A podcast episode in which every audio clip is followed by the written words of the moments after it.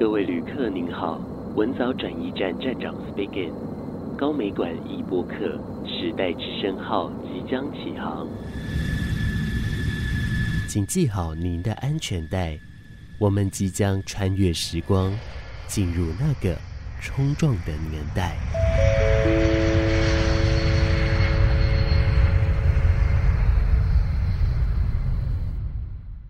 上诉它其实是一个法律名词，就是那时候去跟法律顾问去讨论说，呃，我们想要就是为这两个前辈的案件做一个最高级的上诉，但是我们想讨论的不是案件本身，是想讨论判他们刑法的这个法律本身有没有问题。非常上诉是刑事诉讼的特别救济程序，是为了纠正裁判错误、平反冤狱。统一法律见解的目的。一般民法的话，它是完成三级三审之后，如果你还有就是需要觉得说你依然没有得到你应得的法或正义的时候，还有机会去走到的最终救济程序，就是一个是非常上诉。非常上诉，他必须在刑事确定判决有违反法律情势，且判决结果对被告不利，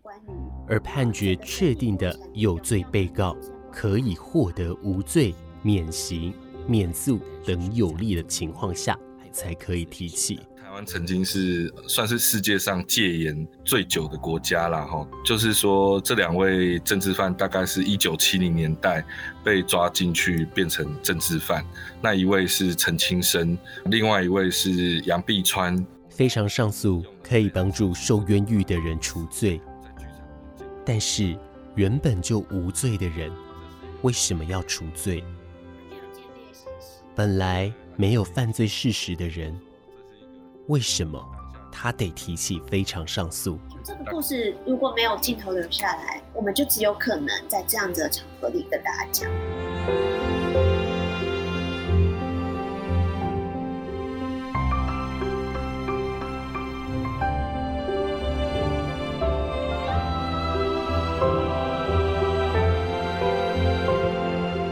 欢迎各位听众朋友继续收听到时代之声文藻转驿站的节目，我是马氏，跟大家来聊聊一个非常特别的戏剧作品，而我们要从这个戏剧作品来回扣回我们南方作为冲撞之所的展览当中。在节目这里，我们要透过线上会议邀请到了是狂想剧场的导演廖俊凯导演，导演好。哦，马氏好，听众朋友们大家好，还有在。剧团的编剧沈婉婷，婉婷好，马师你好，各位听众朋友大家好。找两位来，主要也是我之前呢、啊，在某些课堂上，甚至在某一些场合上有听过的一个我觉得蛮特别的戏剧，叫做《非常上诉》。好，这个《非常上诉》呢，它蛮特殊的是，它找了两位曾经遇过白色恐怖的这个受难者来到剧场当中，甚至也发表他们真实的感受，并且用了所谓的记录剧。这的形式，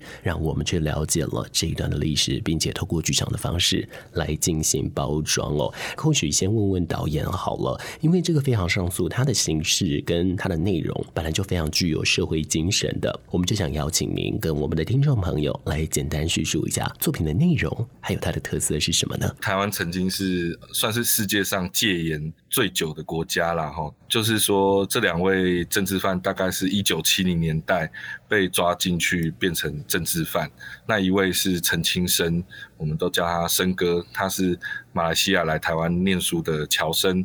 另外一位是杨碧川，他高中毕业就被抓，那他是一个台湾史的一个研究者，这样子，把这两位台湾七零年代的政治犯请上台去说他们自己的故事。好，就是他们当年到底怎么受难的？那但是比较特别的是说，我们重新用了“非常上诉”这个法律名词，在剧场里面建构了一个虚拟的法庭，然后邀请观众一起来聆听他们两个人的案件。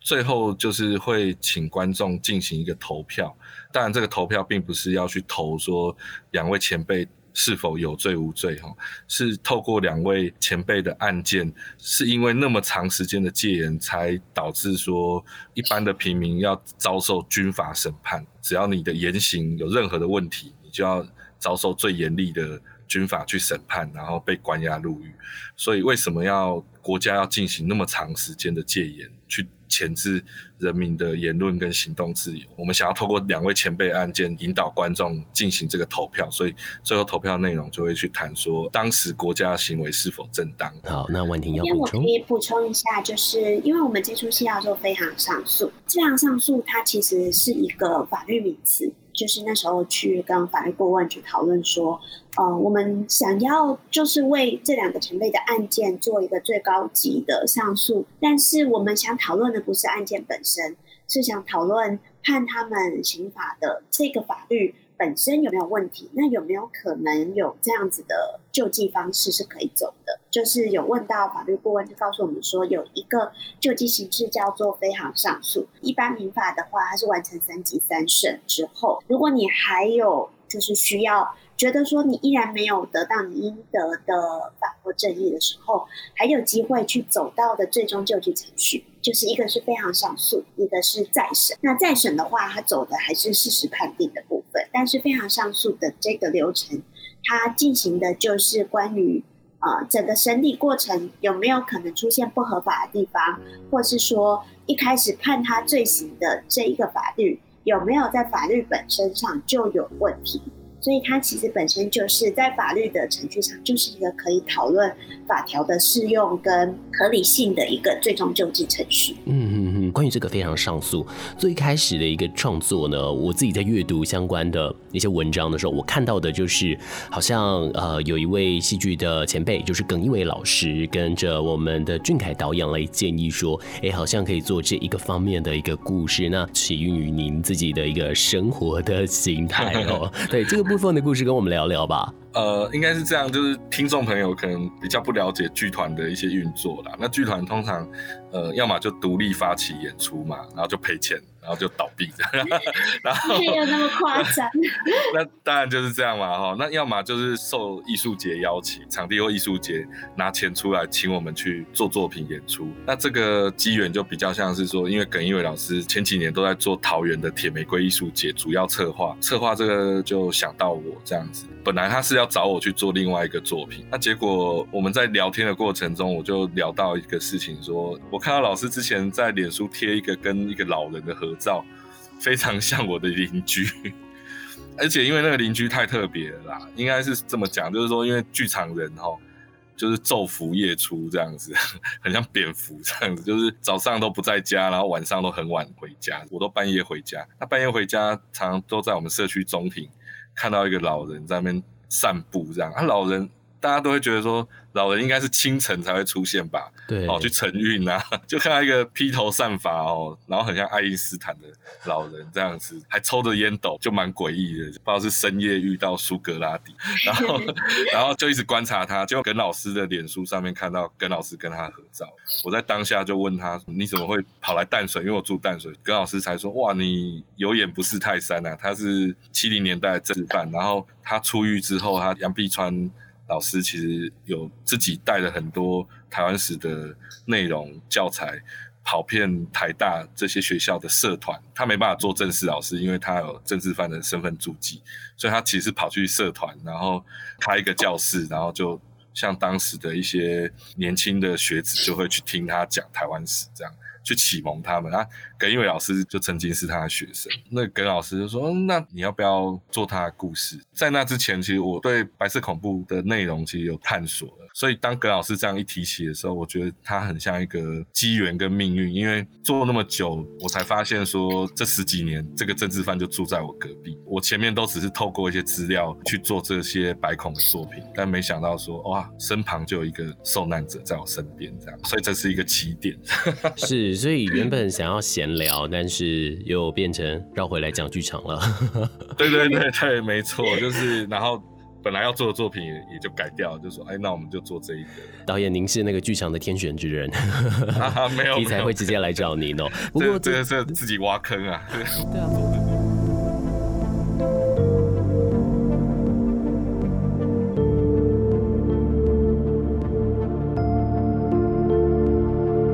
玩的一件事情来了，因为耿老师他那时候在讲的时候，他有建议您说可以使用记录剧场这个方式来进行。那所谓的记录剧场，也就是说，他带了一些呃真实的史料或者真实的一些事实报道，放进我们的这个故事文本，放在我们的整个内容跟情节当中。只是建议归建议，到底为什么剧团最后决定采用了记录剧场的形式呢？剧团过去其实我们剧团一直在。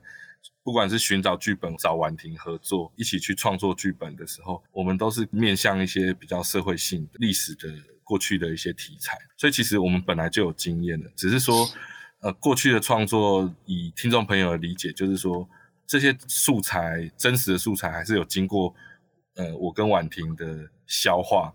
然后再转化，转化成一个故事性的，对对对对对对，对，就是没有去直接去讲。那些真实的人啊，怎么样？对，对，对，就是还是有经过艺术的虚构啦。对，那记录剧场就比较没有。记录剧场其实观众的看到的东西，基本上就跟我们创作者几乎是等量齐观的。就是说，这些内容都是呃没有经过太多转化，但它就很像纪录片。就是说，纪录片我还是会经过一些剪裁，或提供一些观看的入口跟观点，让观众去进入。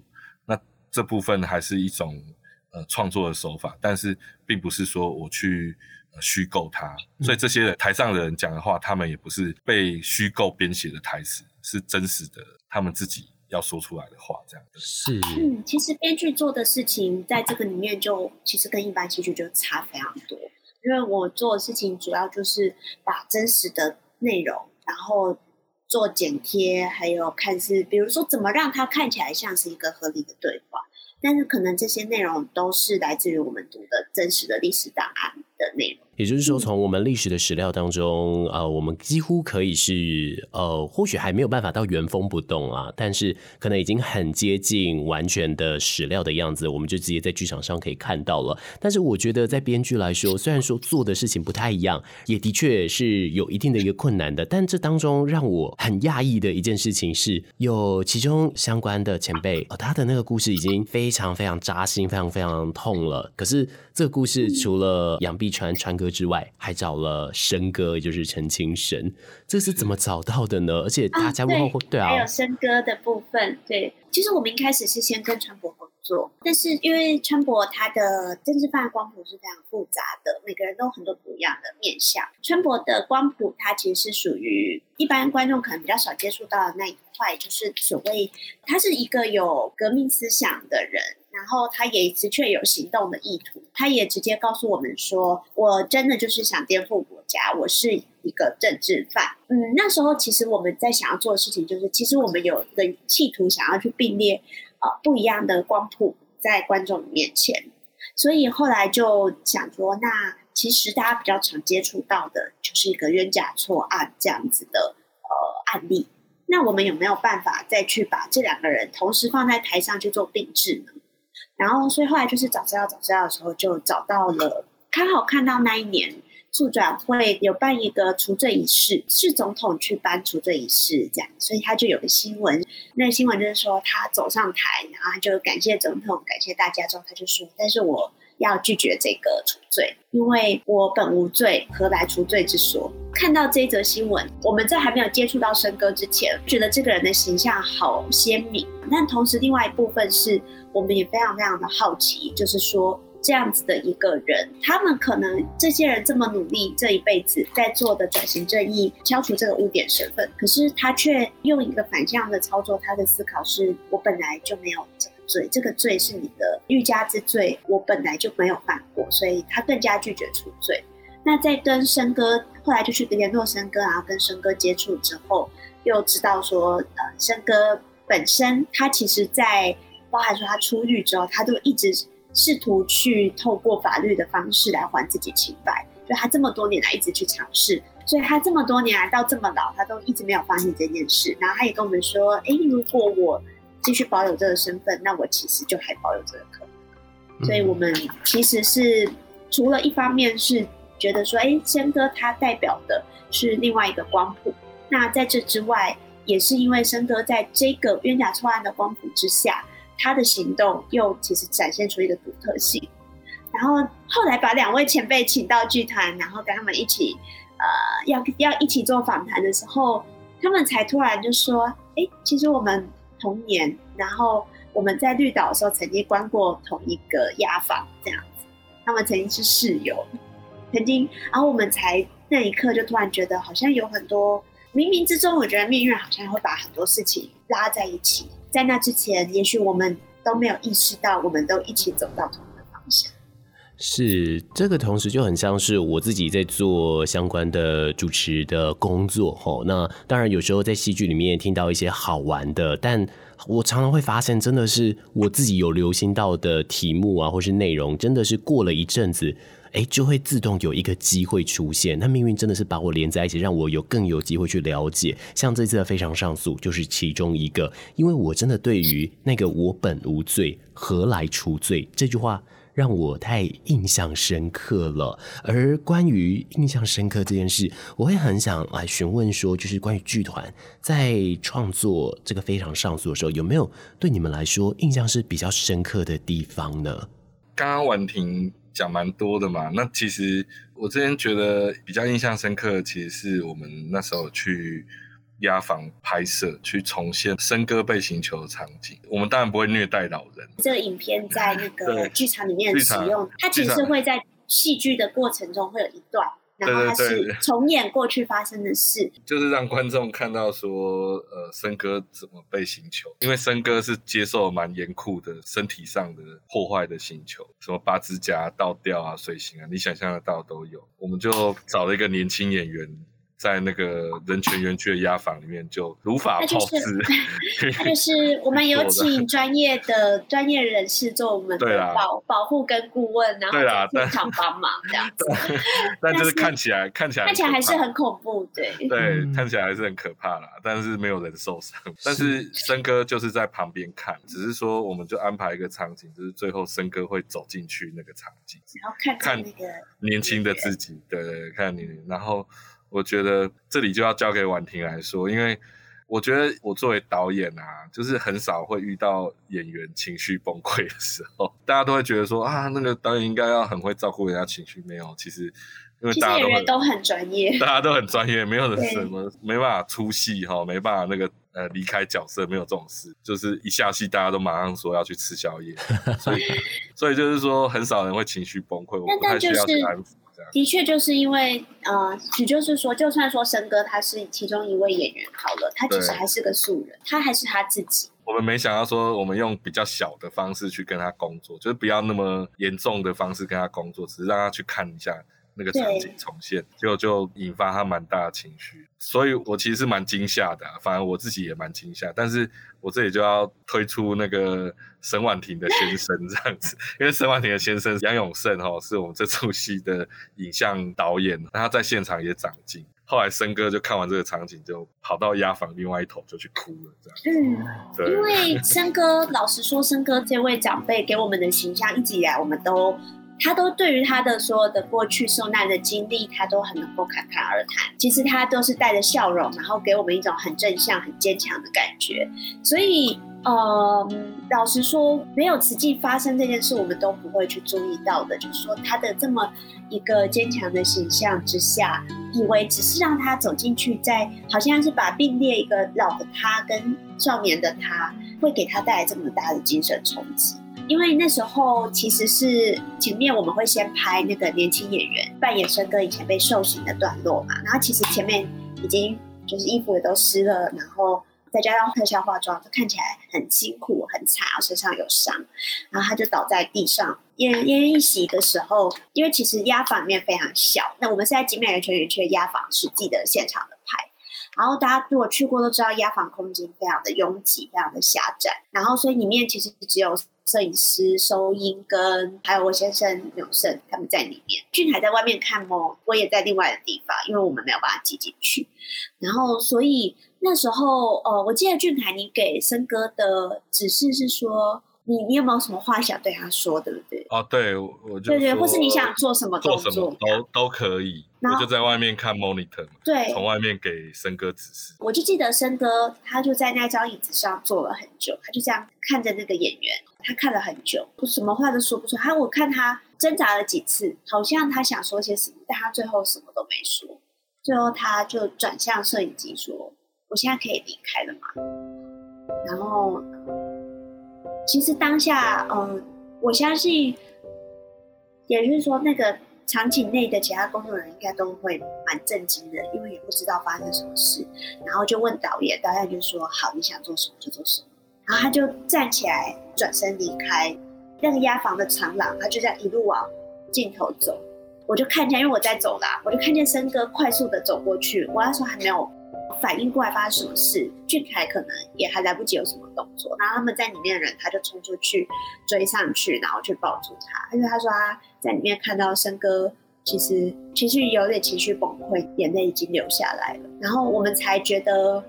每一次的诉说受难的经验，我相信对这些人外表上。都非常坚强的长辈来说，都还是一个不断去重启那个难过跟受伤的过程。然后他们每一次为了我们想要跟年轻人讲这些事，他们都还愿意再讲一次，一次一次的再去重复的说。然后这件事情就让我其实是蛮大的一个震撼。其实我们以为很中性的讲出自己的故事这件事情，个是非常非常重的一件事。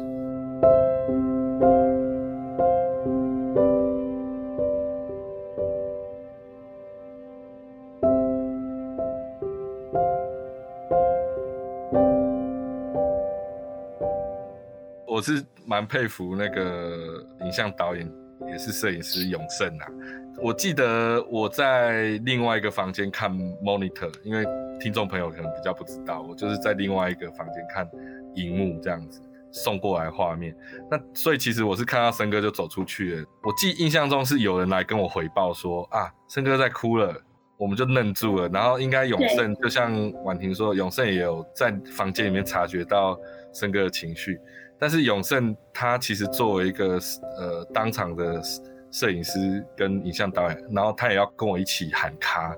啊，所以理论上是我们要一起喊卡，然后再进行下一个动作。但是我觉得永胜当机立断啊，他也可以做一件事情啊，就是说摄影机拿着就追出去了，哭泣，去追那个镜头，对，去追那个哭泣的画面，就把镜头对准他的脸。但是我觉得我比较佩服永胜，就是说，哎，他当下做一个选择是。机器先关掉，然后我们先去，他就直接追出去了。他的动作比我还快啊，他就追出去去安慰森哥这样子。那当然，我跟婉婷就追在后面，就是说哦，那也一起安慰这样啊，大家就一起一起团抱这样。对，那 那就是说，我觉得这是有时候是一个呃，他没有建立信息啦。对对啊，这是一个选择啦，就是说这是一个你你你当下你怎么做选择这样子。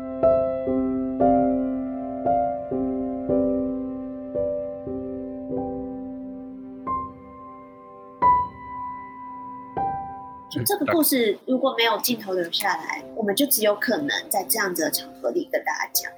那但是因为怎么说？我觉得做纪录剧场，它就是这么的贴近人的，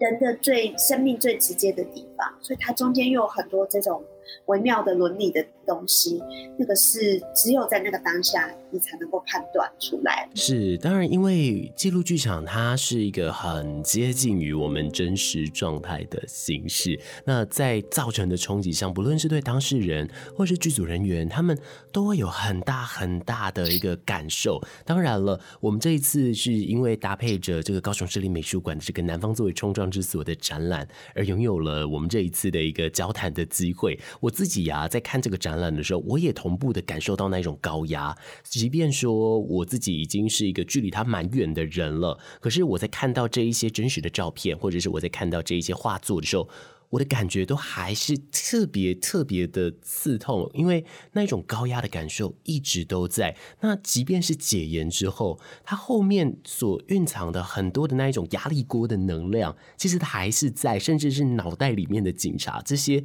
也都一直持续着，所以让我感受是。特别特别的难过，也特别揪心的。我自己会很好奇，就是在碰到议题这么重的这个非常上诉的这个作品啊，关于这个，不论是剧组人员，或者两位，或者是在我们在开演的时候，有没有观众曾经去讲过说，透过这个非常上诉，他们看到了当时那个时代的高压，或者是那一种的不公平呢？应该是说，观众回馈当然是非常多啦，正反都有，而且因为我们进行了投票，所以其实。并不是说完全一面倒，因为每一场还是会有二十 percent 到三十 percent 的不同意这样子，对，就会觉得认为说当时的国家作为还是合理的，所以我觉得戒严这件事情，或者是说所谓的党国体制这件事情，在我们的所谓的在讨论呃转型正义或者是国家要正常化的过程中，本来它就有很多不同的面向啦。那所以回到我们自己的经验，就是说现在观众已经无法感受，我们现在言论自由已经就是非常自由了嘛。所以其实观众已经没办法感受到说你的身体跟言说被控制的状态是什么。我觉得这个是做这个作品的其中一个目的啦，但是也并不是说我们要让大家不舒服，而是说要让大家思考说这样的事情我们可不可以重新发生？我觉得是一个教育的目的。是，那婉婷这边有没有要补充的呢？我觉得我中间因为中间在投票的时候，我我自己都会出去晃，去偷听观众讲话。嗯，有些。其实我有看到，就是蛮多观众的激辩，他们有些人就就觉得说，哎，其实他可能原本有很坚定的想法，可是当他看完这出戏之后，他会产生一些松动，产生一些动摇。那，嗯，我觉得这个立场的动摇，不管是你原本就相信那个时代是错的，那个时代法律是错的，还是你原本相信是对的，你都有产生松动。这件事情反而是这出戏里面，我觉得更想给观众带来的氛围，倒不一定是说我一定要让观众体验到那种那个时代的高压。但是我记得我有高中的学生来看这出戏，看完之后他就是说，他真的感受到那个急迫性是里面聊聊到的一些法律的问题。之所以我们在这个时代还要讲，是因为这个时代跟他们蛮切身相关，包含说因为主权不明，所以可能像笙哥遭遇的就是国家自己本身国家的。主权不明，所以说造成造成的可能被认同的危险。那我觉得高中生对于这件事情的反应都还蛮强的，因为可能反而是法律是延续最长的事情，所以他所造成的可能的迫害跟心理的压力，是一直都隐隐的存在在我们的社会上的。当然，我觉得在看到这一些等等的，我们当然也是可以要重新来去思考，说对于现行的这个法律的问题，还有当时在解那个法律。因为就我所知的是，刚刚我们有提到笙歌，他一直透过很多的一个法律途径嘛，那最后有看到说完整把它走完，一直到非常上诉的，好像也就是笙歌本身。那这一些相关的记录，其实大家可以到呃狂想剧场所出版的一个书籍，叫做《不眠狂想剧场记录》里面都有提到，但甚至。关于这一部非常上诉，也有拍成了一个纪录片，在网络上特定的一个串流平台，也都可以看到相对的一些说明哦。只是我个人在利用我们这个 podcast 节目这个比较后面的时间，我想要再多利用的是来询问说，因为剧场它真的太多元艺术，even 是纪录剧场，它依旧是一个多元艺术的结合，它一定跟很多领域的创作者有来合作。我个人好奇的是，哎，这部分呃，我们知道的有跟影像了吗？那关于有没有一些其他的一个视觉上的结合呢？这部分我们请导演来回答好吗？刚刚我们有提到，我们有影像导演跟设计嘛，所以其实看这个戏，其实它并不是完全只是看台上现场的演员演出，我们会有蛮多影像导演跟我的一起，不管是重现或者是意识上的感受，哦，用影像去呈现这样子。第二个就是说，因为法条其实真的蛮困难的哦，就是说我们今天也不想在剧场里面跟观众说教，所以我们是尽量用一些比较可爱或简单的图像，哦，用图像的设计去让观众很快速的透过图像去了解这些很复杂的背后的法律这样子。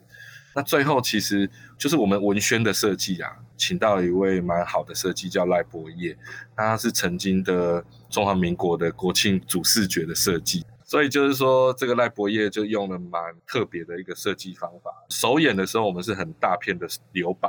然后底下压了一个我们的标准字这样，然后那个留白就是看起来非常的压抑的白色。在国家剧院重演的时候，他就把这个白又变成一个黑这样子。然后上面就放了蛮多手写的文献，这样子让那个文献的文字跳出来。我们在视觉上就是虽然低调，但是做了蛮多用心。嗯嗯嗯，这些好多地方我们都可以看到哦。而当然了，如果说你对于这个非常上诉的这个作品你还有兴趣的话，关于我刚刚我们提到的书籍，还有一些纪录片，我们都可以上去来去看到对应的一些内容。那当然也可以来抽空来到高雄市立美术馆来看到我们这一次的这个时代之声文藻转移站哦。当然，因为时间的关系，我们要进入节目的最后一个段落了，就是想问问两位呃创作者了，因为在相关的一个作品清单，还有在相关的一个故事来说，已经都有对应了一些爬书了。而在看到我们这一次的一个作品的展品的时候呢，我想分别问问两位，有没有你们觉得说跟非常上诉比较有共鸣的一些作品，让你们想要推荐给我们的听众朋友呢？刚刚是导演在讲话嘛，我们这次从呃婉婷先来好不好？哦，我自己觉得跟非常上诉连接非，我看了奖品清单之后，我对于父亲的画像这个特别有感觉。那除了就是说里面其实蛮多是人的面孔画作或是图像。那我自己觉得，因为非常上素本身还是一个纪录剧场，还是一个纪实的作品，在平面的作品上，我看到很多可以呈现人的群像的作品的时候，我都会觉得特别的有感觉，因为我会想要知道在这个面孔之下的故事是什么。那我自己的话，另外有兴趣的是，发现这个展品清单里面有水上机场事件。那我自己就是水上人，然后这是我从小听的故事。然后我觉得这个作品就还蛮切身的，会让我可以回应说，我觉得从小在南部长大，然后非常有感于这个展览的主题，叫“南方作为冲浪之所”这件事。对，我其实有蛮蛮很快的就感受到这这个标题给我的能量。嗯嗯嗯，那么关于导演呢，自己又有什么样的一些共鸣呢？欸，因为我以前是那个念美术的，就是我我是那个美工科毕业的，所以我是对绘画还蛮有兴趣的啊。就是那个像吴天章老师的那个蒋介石五个时期，他就把那些权威的统治者的画像。做成重新的诠释，我觉得是蛮有趣的。再来是可能是那些比较纪实的摄影吧，对何金泰老师的对于一些政治犯的纪实的摄影，白色档案这些真实的人物，他被这样子用黑白的方式拍下来，我觉得是蛮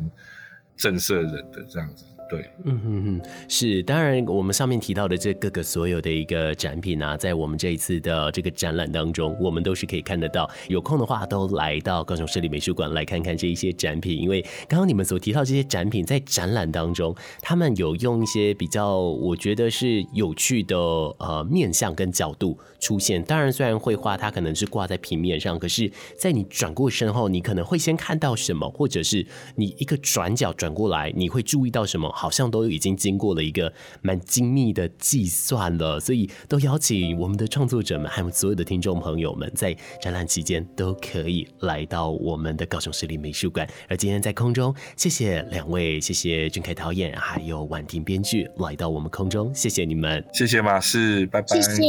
拜拜。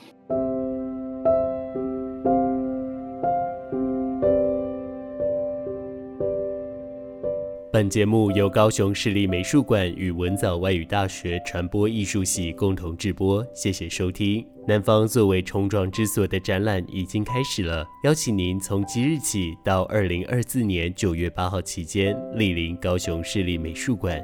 与我们看见那些年的故事。我是马氏，我们下次见。